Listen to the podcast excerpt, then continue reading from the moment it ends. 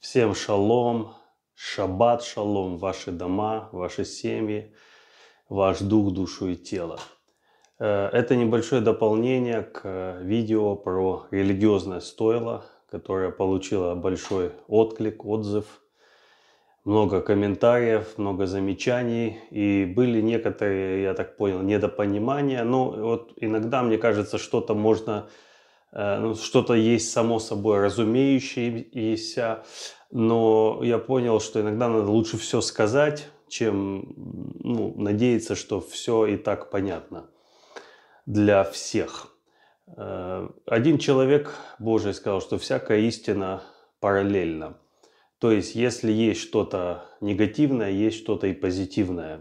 То есть, если есть э, исти... ложь, есть истина. То есть, понимаете, вот такая параллель. И то есть, если есть религиозное стойло, это место, где люди не растут, не развиваются, как законсервированы, а то и деградируют, то, соответственно, есть место, где люди растут, развиваются, э, служат друг другу дарами, э, возрастают в познании Господа все больше и больше. То есть в любом случае жизнь течет там.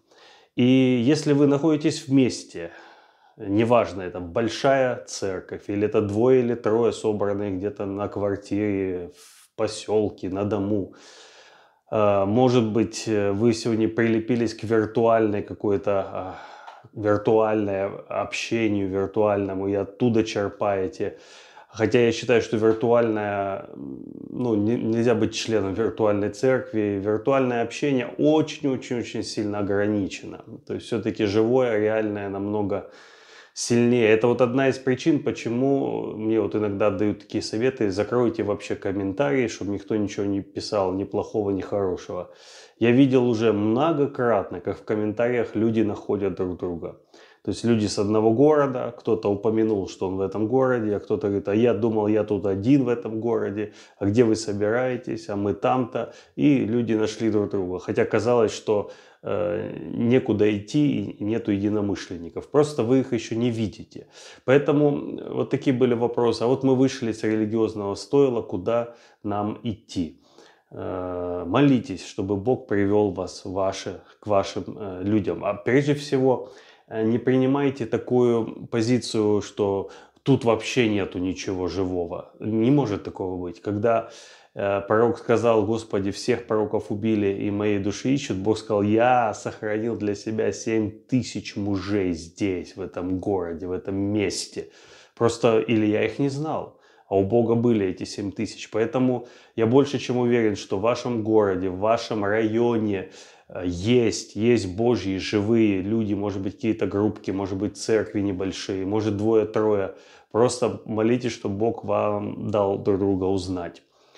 А если же вы находитесь вместе, как я с чего начал, большая церковь, маленькая, баптисты, харизматы, да неважно кто, неважно, но если вы там растете, познании Бога, растете духовно, развиваетесь в дарах Духа, который у вас.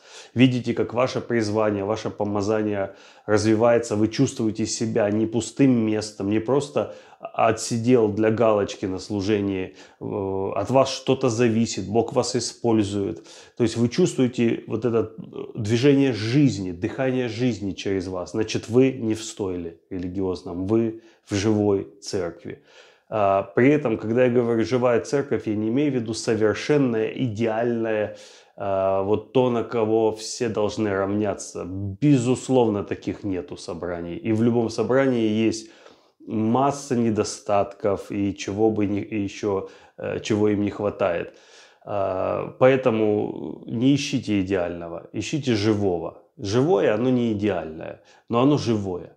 И вот там, где вы получаете откровение, познание Бога, э, служение э, вам через людей, служение людям через вас. То есть вот что такое живая церковь, где вы находитесь э, в эпицентре какого-то свершений каких-то божьих, что-то делается в вас, через вас.